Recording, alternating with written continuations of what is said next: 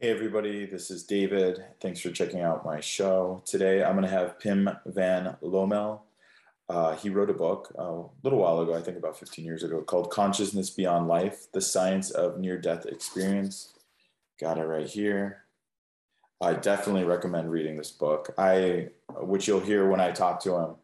Um, it was very, I've had some of these experiences, didn't really label them. I don't know. I still am kind of processing it all but I was having a tough time while I was reading his book to separate some of my personal experiences that I've realized I've had uh, with just objectively reading his book. So that's kind of the first time actually I've had that.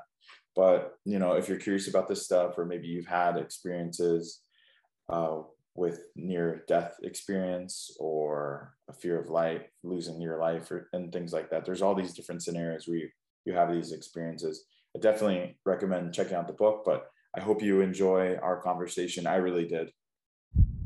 Would you like to live forever? We are finally starting to understand the human brain. Born from artificial intelligence, singularity, I give you the last machine. The David Bramante Show. Hey, Pim, thanks for joining me. You're welcome.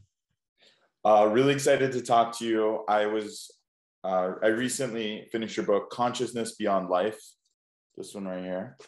And um, it's incredibly well written, first off, was the first thing that I noticed. And, um, but also I was starting to personally relate to the book a lot more than I really have on any other books and I started to have a very uh, strange feeling of I've had maybe some of these experiences, okay. and I was not expecting that. I'm reading about a book a week on consciousness and artificial intelligence, so that really caught me off guard. And it, the experience with your book, it's uh, kind of a complicated one for me. So, anyways, I'm really excited to have you. Thank you. You know, I know we have a big time difference, but before we get started, could you tell me where you're located, your background a little bit, because you got a lot of great credentials and maybe something like a project that you're working on right now. Yeah, uh, so I'm Pim van Lommel. I'm a cardiologist, retired from the Netherlands. I'm living in Arnhem, close to Arnhem in a small village, close to nature, close to a natural park where I love to walk and ride and, and bike. Um, so I started my specialization in uh, 69. I started to be a cardiologist in 76 in Arnhem. Sometimes it's well known Arnhem as one bridge too far in 1944. They tried to cross the three rivers to get into Germany, but they did not succeed in Arnhem. Um, the city was destroyed as well. Well, as we know now, what's happening in Ukraine as well, mm-hmm. destroyed the city to get it. Yeah. Um, and I started to, to study uh, near-death experiences in 86 after I read a book from George Ritchie, Return from Tomorrow, where he describes a very deep near-death experience where he had as a medical student. He died because of the double pneumonia and he didn't get any antibiotics. So his body was covered with a sheet, and the nurse was so upset that his medical student had died that he was able to persuade the doctor to give him an injection with adrenaline right into his heart, which was quite uncommon. After nine minutes of death, he became conscious and had a very, very deep and very impressive death experience. And that was the moment I just started to, for me, it was the scientific curiosity. Right. I had learned in medical school that the consciousness is a product of brain function. So it should be impossible to have any conscious experience from the period of cardiac arrest, what we call clinical death. So that's how it started.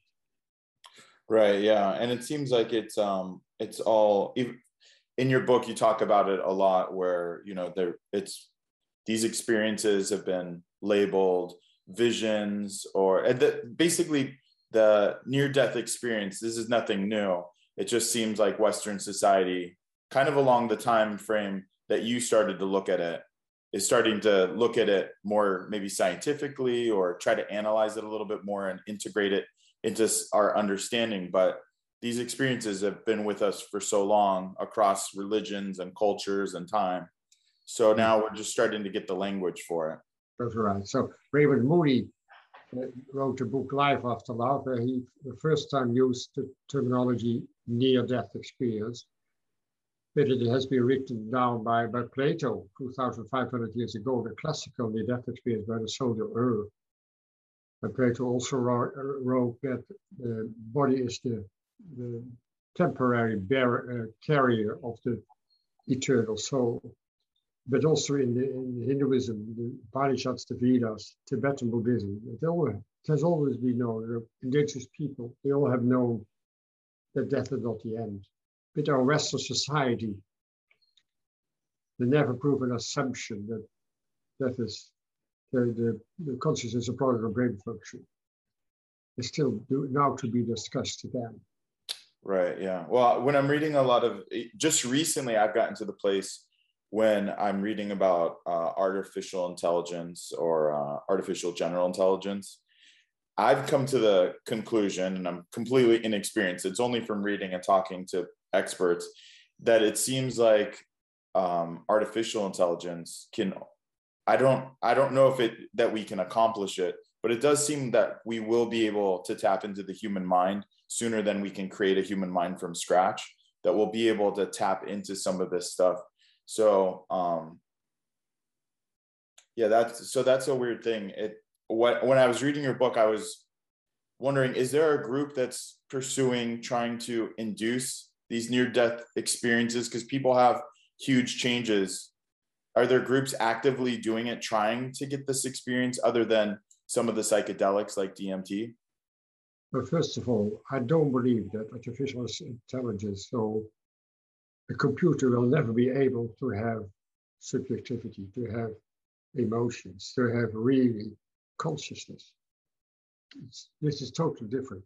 This, by definition, will not be possible, a computer to having a consciousness as we know it what, what consciousness is. Yeah. The other thing is, um, there are no really studies to try to induce near-death experiences. And I don't think it's really necessary. The first thing is that you have to understand the cause and content of the near-death experiences. And that's what we did in our prospective study. We did 44 consecutive patients who survived cardiac arrest. Are, there are other studies as well done by Bruce Greyson in the USA and Sam Parnia Peter Fenwick in the UK and Penny Sartori in the UK with a total of 562 survivors of cardiac arrest. And what we found in all those four studies that is kind of enhanced consciousness with the possibility of perception out and above the, the, the lifeless body, with memories from early childhood, with meeting deceased relatives or having flash forward future events, meeting a light of a being of light and experience unconditional love and wisdom as well. Um, now, these kind of experiences happen when the brain does not function at all. So there's, uh, when you are, have a cardiac arrest, we call it clinical death. There's no um, circulation, no breathing at all and you lose consciousness with cardiac arrest within, within seconds, and the flow of the blood to the brain is zero within one second. And the body reflexes are gone, which is a function of the cortex. And the brainstem reflexes are gone, the gag reflex, the corneal reflex, the vital pupil, pupil that don't react to light. Uh, they are gone. And breathing has gone, apnea, because the breathing center is close to the brainstem. And there have been studies done with EEG registration, which is registration of the electrical activity of the cortex of the, of, the brain. And it is a flat line within 10 to 20 seconds. So we know that when you have a cardiac arrest, a successful resuscitation takes at least two to four minutes, never within 20 seconds. Someone is successfully resuscitated. So all these 562 patients who survived cardiac arrest must have had a flatline EEG must have had a non-functioning brain. And then between 15 and 20% of those patients reported a classical near-death experience, the classical elements as well. Well, that's the problem to solve where you still believe that consciousness is a product of brain function. Right. Yeah. So I guess then it just makes me wonder from you, you believe that I could, a lot of these terms were new to me. You believe in endless consciousness. Well, um, yes. I get, I'm trying to pin down kind of where you are personally. I know that. Uh, yeah, that's, well, Yeah. consciousness has no beginning and it will never end.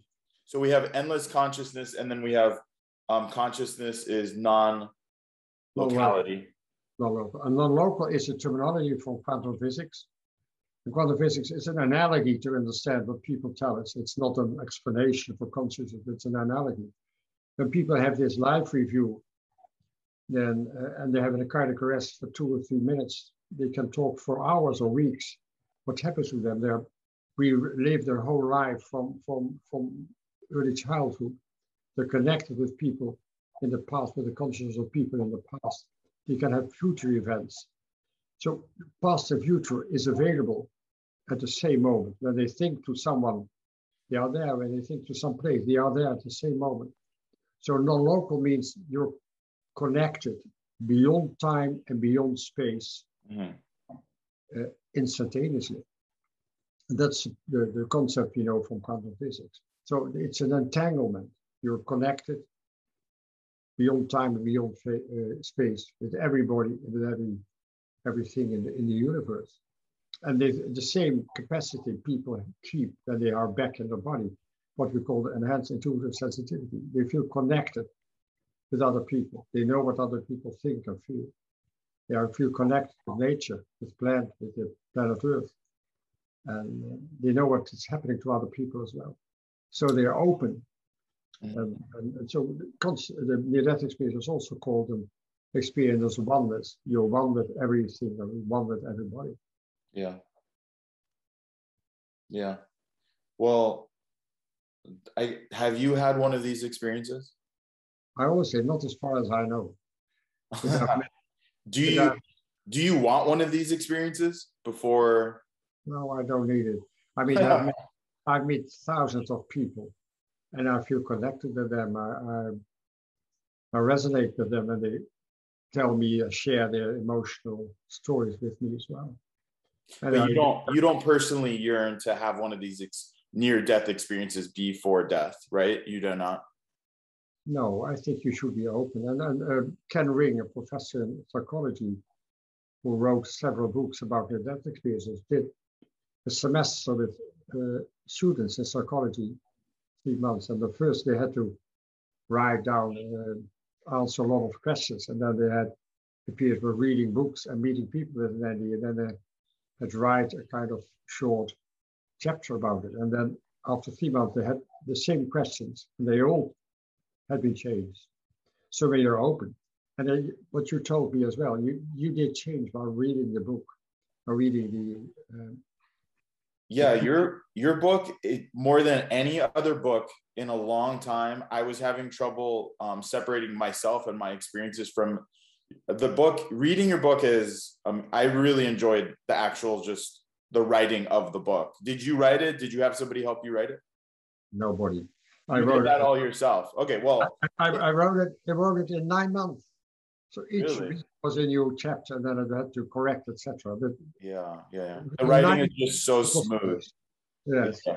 That's just a that's just like a technique thing. So I have to I appreciate that. So thank you for having such phenomenal writing skills. But as I was reading it, I was starting to get sucked in and then apply some of my own personal experiences that I have had.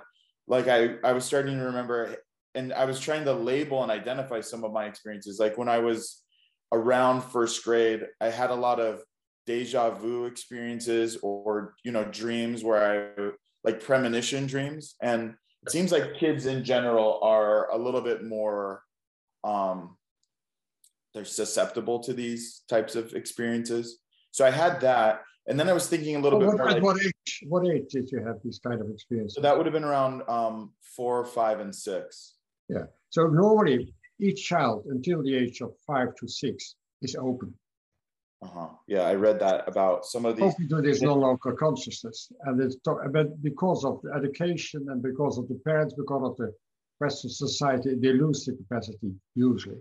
yeah i noticed that Oh. age um, just coincidentally, I, w- I guess it's not coincidentally, that with the near near death life experiences of children, they rarely have a life review No. um, before six years old, six or younger. They don't have that. and, and usually they don't remember the near-death experiences. There are some some. I had a patient who remembered exactly the complicated birth that happened to him. He had a lot of umbilical cord. Uh, it was blue when he was born. There were three doctors around his mother, and he saw it from above. But usually you don't remember anything when you have at the, under the age of five or six. But they all changed, and especially what I wrote in chapter five is that um, you have to enhance intuitive sensitivity.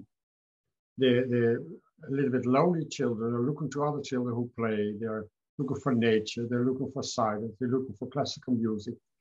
They don't play with other people, uh, other children as well. Uh, they're mostly usually very intelligent. Um, they can be depressed when they have the age between 15 to 70, even suicidal a little bit because they have an unknown homesickness that they don't understand. Yeah. Um, So, so like I, I'm not at, you know, it's, I don't want to make this all about me, but I, that's, I would that's very, that's very interesting. Did- did- do you know something about your birth? Was it a complicated birth when you were born? um, after I was born, I guess I had a breathing problem or something, and they Okay. separated me from my mom. It was a C-section. And so that's all I know. I don't really know too much about it, but they had to separate me, and then I was, I had some breathing issue. I don't know. Well, I, I, think I know now. Okay, thanks. Well, okay, so Are you, and have you have an enhanced intuitive sensitivity? Have I had what kind of sensitivity? An, an enhanced intuitive sensitivity. I, re- you know, honestly, I really, really did when I was young, to the point where in my, my first grade teacher asked me, I would there. I had. I also had issues with like bullies. I was always like in bullies, like a 1980s, you know, American movie. Yeah. There's always the bully. I was always involved in that bully, first grade, second grade, whatever. But in first grade, while something like there was a bullying thing that happened, my teacher knew that I was like really intuitive and I Oh, would guess stuff really easily. And she um she said, "Oh, what were what were some of the dreams you had last night?" She was regularly asking me about my dreams. Wonderful. It's so weird though. So right. then, so I'm as I'm reading more and more of your book. Um, I started to audit my own experiences, and which I didn't really want to do. I'm just trying to be, you know, objective and read through the book. But then the next experience I had, which is a little bit later, um, and I don't know the names for all these things. You, you know, I'm trying to place them in the kind of the language that you're identifying for me. Um, I would go to my grandmother's house, and uh, my brother and I would sleep in two separate beds, but in the same room at my grandmother's house in Victorville. So it's like a, you know, kind of a desolate desert in Southern California. And I would be able to kind of shift the shape of the room. I never have talked about these things before, but I would lay in bed awake and I would see like the corner of like the bed, you know, the uh, ceiling kind of distort and move around. And I could kind of manipulate it myself. I don't know what that was, or that was a little bit after, you know, this age that I had that. So I don't know what that was. But I, as I'm writing, you know, like as I take notes about the books I'm reading, I on the left hand side of all the notes about your book and your thing, I'm writing my own experiences and trying to make like a chain of events of like, wait, what was this weird thing that I had? And my interviews, by the way, it just so there's that thing that I had. And so I, I was thinking, was that an outer body, outer body experience? No, it wasn't. I was in my body, but I was It distorting them. Yeah. What would But- that but be that's called? the thing, that what we experience as our reality around us is based on our own state of consciousness. So Mhm. you, you, you, it's a subjective reality you experience it. And when you have this kind of enhanced um, intuition, you can even manipulate the reality around you, especially when you are between awake and sleep. That's the period that you're yeah, I, in s- yeah, I saw that. when you to about- be more open. And what was it emotional for you to read the book? Uh, it became emotional. Yeah, Yeah. Well, well. I, I, it's Well, like, I I'm- keep saying it's him. It's I've never had this now. experience. Very weird. Yeah, it was becoming a little heavy, like a little bit uncomfortable, a little bit like, oh wait, what? You know, like I'm starting to do some self auditing on some stuff because I had there's kind of like three other experiences. If you'll humor me, let me just hit them real quick. Is I had a fever when I was really young. We went into water, my brother and I. It was cold at night. It was dusk. We went into the water to like play around at, at June Lake, and um, we go every year go fishing. Went in the water. I had a really bad fever that uh, that night. My brother was okay weirdly, but I got a fever, and I heard two male voices. One was like a fat voice, and one was a skinny voice. And the way I describe it is how in the book you say smelling red is like I was there's a blending of the um perceptions that you have. Yes. So so it was like a feeling of a fat person and a feeling of you know skinny and but like uh, it's just weird. It's it's like all blended, but they represented two things and they were kind of arguing and they were like far away in the room, but then they were very close. It was a weird thing while I had this fever, and I had that one. Up, I had these people. Do you remember what they told you? Do you remember what they told to each other to you? It was really a dark experience. It wasn't a nice experience. It was very ominous and scary, and I didn't like them. No. And I had that one other time later, like a couple years later, when I had a fever, that came back again. So I don't know what that is, you know. So, but then in uh, my late teens, and I you have it in you talk about it in the book also, um, ketamine. I experimented a little bit with it. But, but ketamine, yeah. Ketamine, yeah, yeah, yeah. Special K. And, and okay, were were you a little bit depressed when you were 16, 17 years old? Um, I was a loner, yeah. yeah. To a level like I really separated myself, Uh, that's what I lot, which I normally didn't do. I was usually, you know, I was like getting into like little fights or, but I was always kind of jumping from the different groups that I was in. But during the my late teens, early 20s, I Hmm. experimented with ketamine and I literally had a lot of these outer body experiences and I then I realized, oh my God, did I have a near death experience and I didn't even realize it? Or is it artificial? What it seems like from your book, you're saying it's those are artificial experiences. Well, I, I'm now quite convinced that you had an NE at birth, of, of, or so you had this experience of enhanced consciousness with one of the uh, after effects, the enhanced intuitive sensitivity. That means that when you use ketamine, you get much more experiences than other people because you're already open. And what Yeah, yeah. ketamine I had the, I had the tunnel and I had um leaving my body multiple times, like a dream within a dream within a dream. And I was floating above and I had the pinhole and I went to space and it was peaceful and it was death. And it was like I was connected with everything and nothing mattered, but everything was okay and it was wonderful. I and it was a sucking from a part of my brain into this outer thing.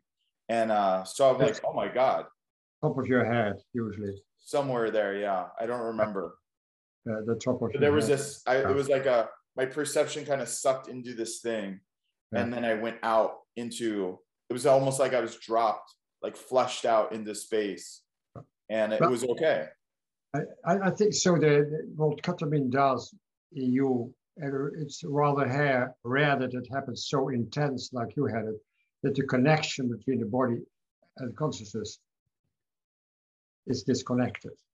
So you get into this enhanced consciousness. And what you describe is like a classical, classical near-death experience, but it is an experience of enhanced consciousness. You were beyond the body in the non-local realm. And, uh, and I think perhaps it changed even more after that than before this kind of experiences.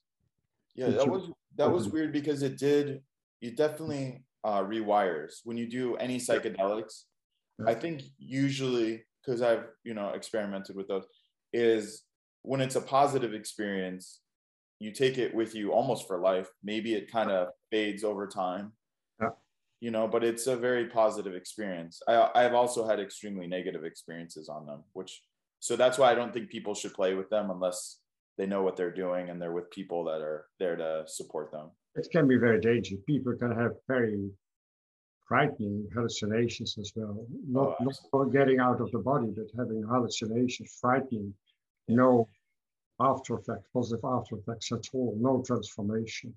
Mhm. So you need the right dose, the right circumstances, the right people who are with you, the right music, etc. exactly. But it can be very dangerous as well. Yeah. And then, and then the last kind of thing, the piece of the puzzle for myself was um, doing ayahuasca and it didn't work. I was with people, they went on these adventures or had these visions or whatever. And uh, for me, I didn't, nothing happened to me. It was in, in my system. I, we were drinking it. I noticed that um, it needs to be injected or to be inhaled to be the most powerful, but it absorbs really rapidly. Uh, or is that the difference between ayahuasca and DMT? Is it it's the same thing? The DMT has a, a, a it's about 10 seconds, 20 seconds it disappears. But with uh, ayahuasca, there's another stuff in it which makes ayahuasca, uh, dimethyltryptamine active for about 50 minutes. Five zero, 50? Yeah, 15 minutes. So Oh, it, 15 minutes. so it declines less fast. So it has more effect as well. Yeah. Uh, And depending again about the doses, about the circumstances, about people are helping you, etc. So um, it can have the same effect. But usually I tell people that the effect of psychedelics is not the same as having a near-death experience. But Mhm. it can happen. And for me, the main thing is that when there is transformation, when there are the classical elements of a near-death experience, then they have been out of the body and have been in a non-local realm. And it has changed their lives. It does seem like these the near death experiences mostly are very positive experiences for people. Sometimes they have a level of bliss that makes it hard for them to kind of reacclimate with their life or with their partner. But generally speaking, you've The seen content, the content is positive, oh, oh, the content is positive, right? But it is a, what I will call is a spiritual trauma because they cannot share it with others. Nobody will believe them. It's total nonsense. It's a hallucination. It's a side effect of drugs. Please be silent. Don't t- talk about it anymore, etc. So doctors don't believe them. Nurses don't believe them. Family members don't believe them. The partner says, you're not the same. So there's a divorce rate of more than 70%. And they feel lonely, they feel depressed, they have hope sickness, which can take 10, 20 years before they can accept it until they find someone that they can share their experience and then they can start to accept it. And when they can accept the experience, they can integrate it. And integration means that they can change the way they live, that they accept that they are connected with everybody else. And uh, it's how important, how you treat others is so important. You get everything back what you did to other people, love as well as bad things. So you change the way you live, Mhm. Mhm. and uh, the external factors are not important anymore. Let's say um, when you know there is a continuity of consciousness, then you will not give all your energy towards making money or having a beautiful body, all the surgery, or buying a lot of uh, expensive cars, etc. It's about how you treat others, the way you you you eat biological food, Mhm. how we treat nature, etc. The environment is so important. So they change the way they live. So from you interviewing all of these people, has it changed the way you live? Oh yes, I think so. It took quite a long time before I could, could accept that consciousness is not a product of brain function, That consciousness is what? not a product of brain function. Right. So- yeah. So th- that took me quite a long time because we had learned that consciousness is a product of brain function. So it could you, be you completely agree that they're i mean not agree you believe that those are because in there i uh, the brain enables the experience of consciousness but they are you believe they're separate things Yes, I think the brain has a facilitating function and not a producing function for, for, for experiences consciousness. I, I think the brain and the body is a kind of transceiver or interface. And to, to explain to other people, I say I always like to compare the local consciousness with the, with the iCloud. There are 1 billion YouTube films or 1 billion websites, always now, also now at this very moment going through you and through the room where you are. Everywhere in the world, they are there. But you need a functioning instrument to receive a part of this iCloud. Mm-hmm. But your laptop does not produce the websites, does not produce the YouTube videos, but re- it receives. So the same for the brain and the body. It receives parts of this non-local consciousness as your waking consciousness. And just a part of your memories you receive in your waking consciousness. But there are far more memories in this non-local reality. Everything is there. The past and the future is available. So, so then this kind of creates a situation where if you don't feel like the consciousness is part of that your specific brain, like Pim's brain is just a receiver for Pim's perspective of consciousness. But then yes. is it really even your perspective or is it a whole like there's all of this consciousness and for whatever re- reason you're pulled in and viewing from the perspective that you are and i'm pulling from the perspective of mine. And it's all one thing or that do you feel like they're individual consciousnesses? Well when you're in your body then you have your ego your waking consciousness which is quite personal. But in this higher realm of non-local consciousness you connect everything with everybody, but you still have your personal aspects as well, which is not the ego, but I call it the self with capital. This is a higher, higher light being as well. Um, so what we experience in daily life is just, just a small aspect, aspect of this non-local consciousness. And uh, when you die, it's just the end of our physical aspects. It's just the end of our ego, but not the, uh, the end of our consciousness. So there's a continuity of consciousness. So are you afraid to die? No, not anymore. I'm, I'm curious. I think people with an NDE had 100% insight. I have perhaps 98% insight. So I'm curious. Uh, but I know now for sure that death is not the end of who I am. It's not the, the end of our, my consciousness. Mm-hmm, mm-hmm. So, and through these experiences, that's where you you've you've evolved to that. Yes. That view. Yeah. I always say the people with the near-death experience were my teachers. I learned everything from them. Mm-hmm. But it's but you're by no means wanting to rush into death. You're curious about it, but you're not trying to accelerate it. Well, say the the death experience is a life insight experience. It's all about life. Uh, so, and what I always quote is the idea about death define how we live our lives. Where you know that death is not the end, you will have a different kind of life as well. But it's all about life. It's mm-hmm. not about death. Yeah, even with all my experiences, I do not want to die. No. I want to try to drag this out a little bit longer than than yeah. normal. But yeah, it's there are so many important things you can learn during your life, and how you can help other people, and how you can help planet Earth, etc. So it's important to be here now, consciously change the world and change your own consciousness as well. And what do you think the value of that is? If we're if just in this pool of consciousness, we're getting into these individual bodies and we're experiencing and we're learning and we're trying to do good things. What is the value of any of that if you know on a long enough time frame to consciousness time doesn't matter right? Why why even do anything good or important day to day? How do you like how do you reconcile those? Everything what you're doing now is kept. So we have a near death experience. Not only each deed is kept, but also each word is kept, and each thought you ever had is kept. Mm. Everything is eternal, what you've done, what you've said, and what you've thought. So everything is kept. So the way you live, the way you the things, the way you think, your belief systems change also the non-local realm as well.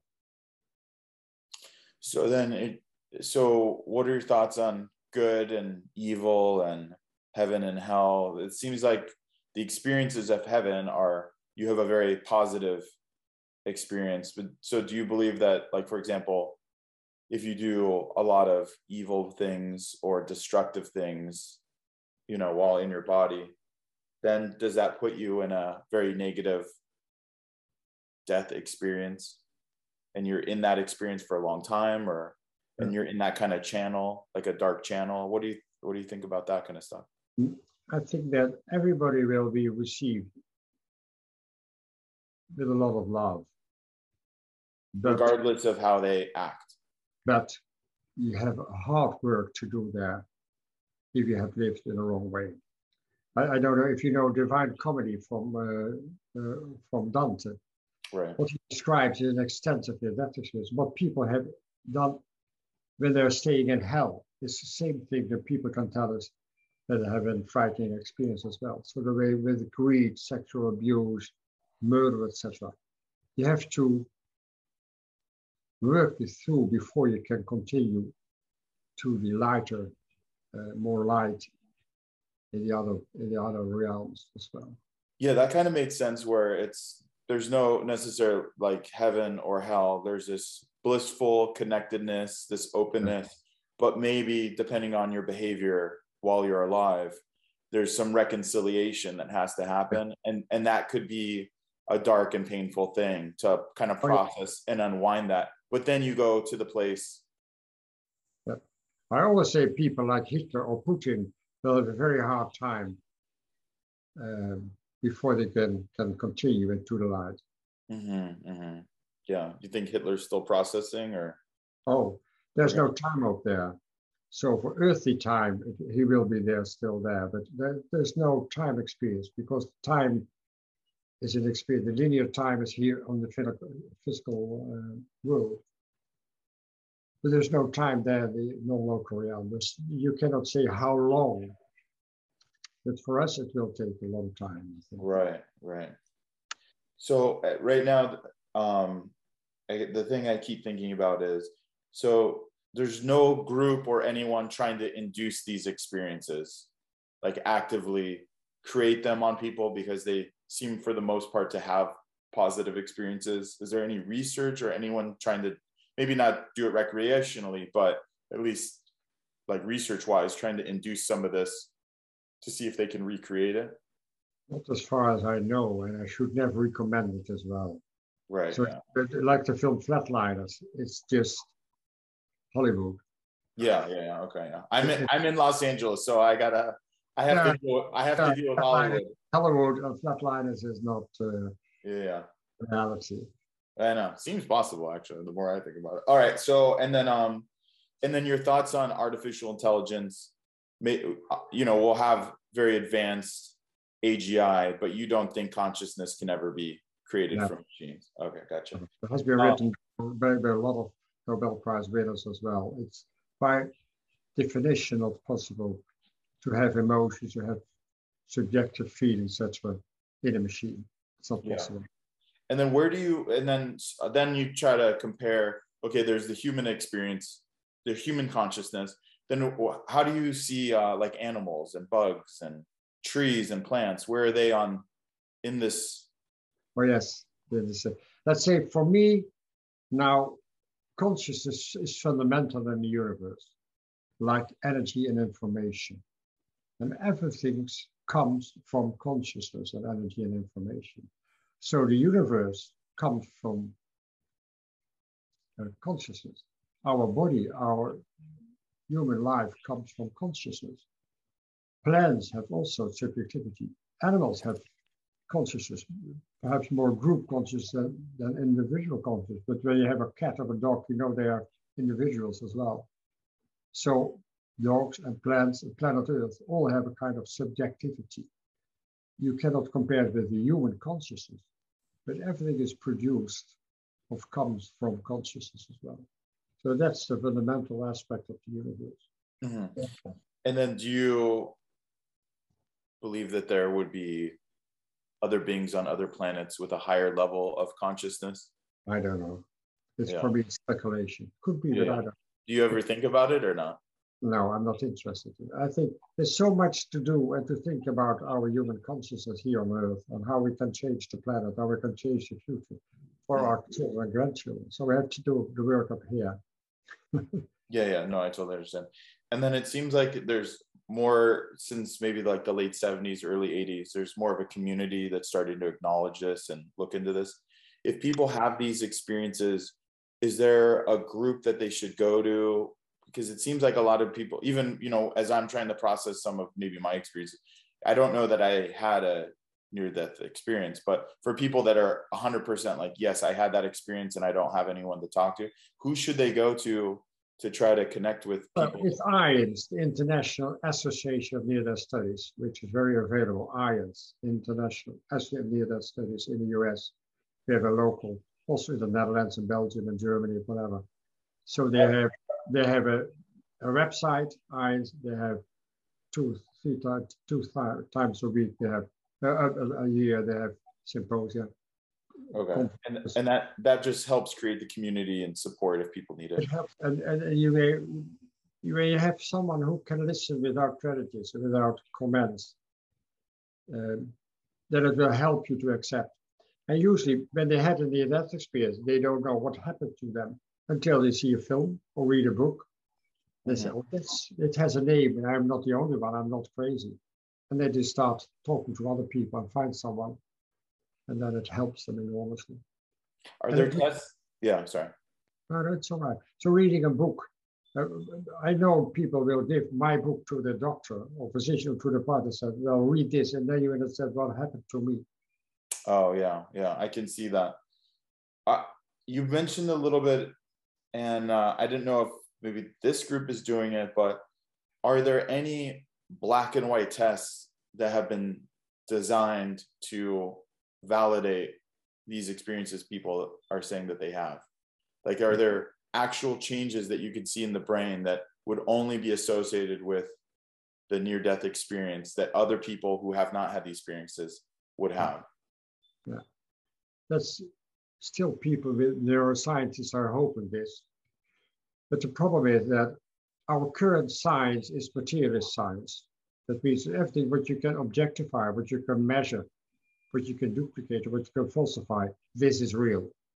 Yeah. Now the problem is consciousness, what you feel and what you think. You cannot objectify, you cannot measure, you cannot duplicate, you cannot falsify. Now, what you think and what you feel, the essence of who you are, your consciousness, is beyond our current material science. So what we're doing now is to expand science into the post-material science, which includes subjective experiences. And that's happening the last 10, 50 years in Right. studies as well. But what you can measure in the brain, is neural correlates, but not the content of consciousness. You can see some activity in the brain when you think or whatever you do, but it doesn't say anything about the content of what you think or what you feel. So what we did in our study, we had a prospective study about the cause and the content about the ND, but it's still subjective experiences. People tell you stories. And then we had the longitudinal studies with taped interviews after two years and eight years with a matched control group of patients with the same age and time interval and, uh, and gender who had a cardiac arrest without a near-death experience and compared them with the transformation. And we saw statistical significant changes in the people with an compared with people who had a cardiac arrest without an NE. And the main, three main things are no fear of death anymore. They believe in a personal afterlife. Uh, they have no insight what's important in life, which is unconditional love and compassion and empathy, first towards yourself. Accept your all negative aspects we all have, and then have empathy, compassion towards others as well. And the third aspect is the enhanced intuitive sensitivity. So we could, it was the only, still the only study done in a prospective design about transformation after the phase and what we can prove. This is objective proof of the subjective experience because the transformation you can prove objective by all the questions list you ask them. Right. So we, we could see the difference between people with and without an NDE because of the change, the difference in transformation. so you that, can measure it in the brain. yeah, yeah. So the the closest we can get to measuring whether or not it happened is by objectively um, looking at their their subjective Yes. their the, the way that they see things or how they're interacting now from and how it's different from when they had that experience So the, the, what we can do is the scientific method to do this kind of studies, but you cannot prove them. Subjective experience is beyond proof, beyond measurement. hmm Uh, and that's why the science is changing now. hmm So we should- yeah. Um all right well i'm gonna uh do you rec you have a lot of books in there that you recommend. Is there one one book is it the first book you recommend that would uh help people dive into this more? Is that return from tomorrow Yes, that's a wonderful. You can read it in one evening. It's a wonderful, important book, and and, and you see all the aspects of an near-death and a transformation as well. And are you working on any new books? I know that this book didn't just come out yesterday, but do you have other projects or books that you're working on? No, but my book has been translated into many, many languages. So uh, uh, German, French, uh, so English, uh, Italian, uh, Spanish, Polish, Did you originally write it in English? Russian, Russian, Chinese, etc.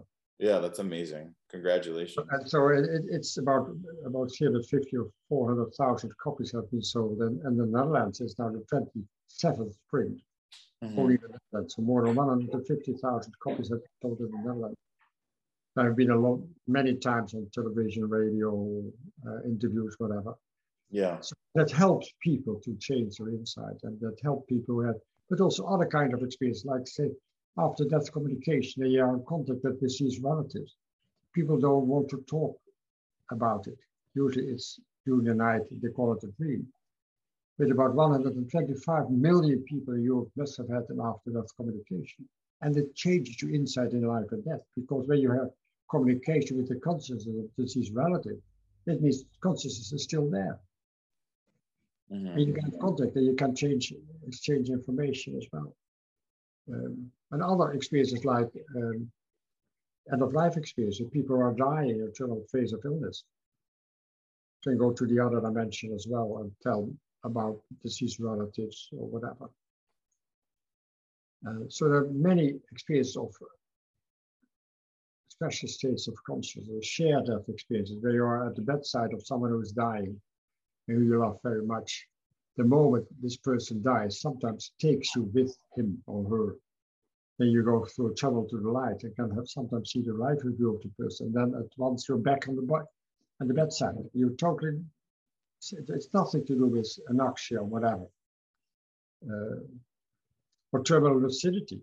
People are have Alzheimer for years don't recognize the family members anymore, or are even unconscious or in coma. Then at once you become conscious, sit right up in bed, see the children, call them by name, thank them, and die, which is quite important because the brain of patient is totally left, nothing is left. But they still can be conscious as well. So that all these kind of experiences support the idea that consciousness cannot be a product of brain function. It has always been there, it will always be there, no beginning, no end.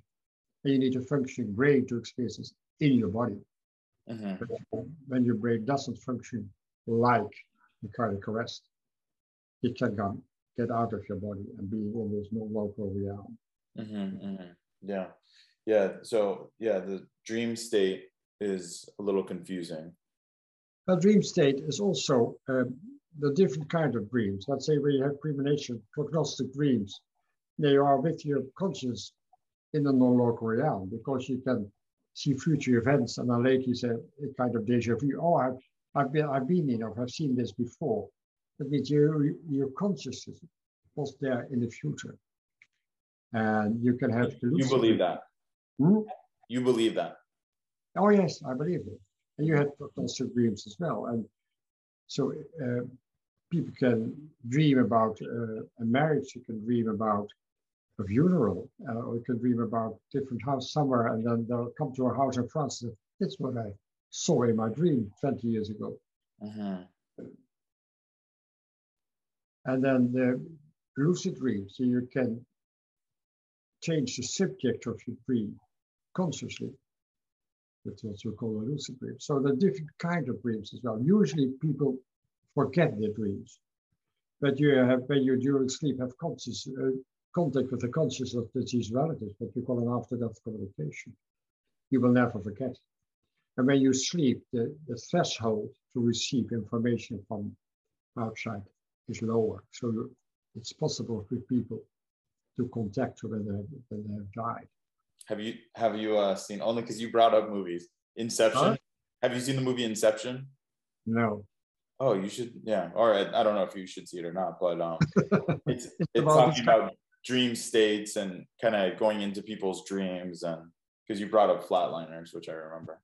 But the- the, um, the, thing what we call with enhanced intuition, like you have as well, is that your reception ability has changed permanently. So you don't receive channel one, your own consciousness, but channel two, three, four, and five of other people as well. That's why you can see that you're ill, when they're happy, whether unhappy, whether the body dies, or they will die in three, we- in three weeks or three months, and it really happens. So you are, are able to connect with the consciousness of other people as well, and also connect with the non-local realm of the other people as well. Mhm, mhm. So are there so other than trying to induce these experiences, which people aren't doing and you don't recommend uh, for obvious reasons, yeah, even though death is not to be feared, in your opinion, um, is there any way you feel people can kind of open up their consciousness more, get to these experiences other than psychedelics, or meditation, maybe? Is there think- are there practices? I think you- you're a meditation. When you do meditation, it is possible to have this kind of experience during meditation. Uh, but you can also have this kind of experience in depression, existential crisis, isolation. Glenn Miller, Mitchell had it as astronauts. Lindbergh had it when they flew over the ocean. So when you're lost in desert, shipwrecks, people can have the NDEs as well. Right. a fear death experience where you have mountaineer accident or traffic accident where you see the car coming to you and then you can get out of your body stuff. So it's not anoxia at all. But you can have this kind of experiences. But to induce them is the only thing perhaps meditation.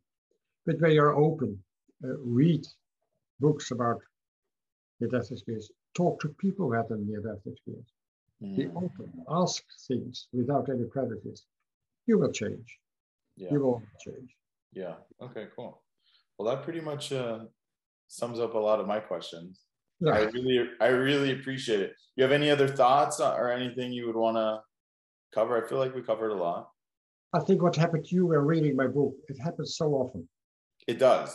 Yes, because when you read my book and then the, the people start realizing that they recognize a lot of the aspects I described, and then they start thinking, what happened to me as well? And it consciousness will change your life as well because you're more aware of the non-local aspects of your consciousness, more, more aware of these enhanced intuitive capacity you will have. I'm sure you have. So, uh, and you were trying to find it back in your ketamine or ayahuasca, but you don't need it. You Mhm, don't have to try it. You have it already. mhm. I'm not chasing it. Yeah, yeah, no, that was a long time ago, but You, Yeah, you- I don't appreciate need yeah. Well, I really appreciate it. Thank you so much. You're Thank you. welcome. Yeah, thank you for uh, your time, Pim. You're Such an interesting topic. I'm gonna you all the book. rep- I gotta uh, deep dive more. Okay. All right, thank you. You're welcome. Bye.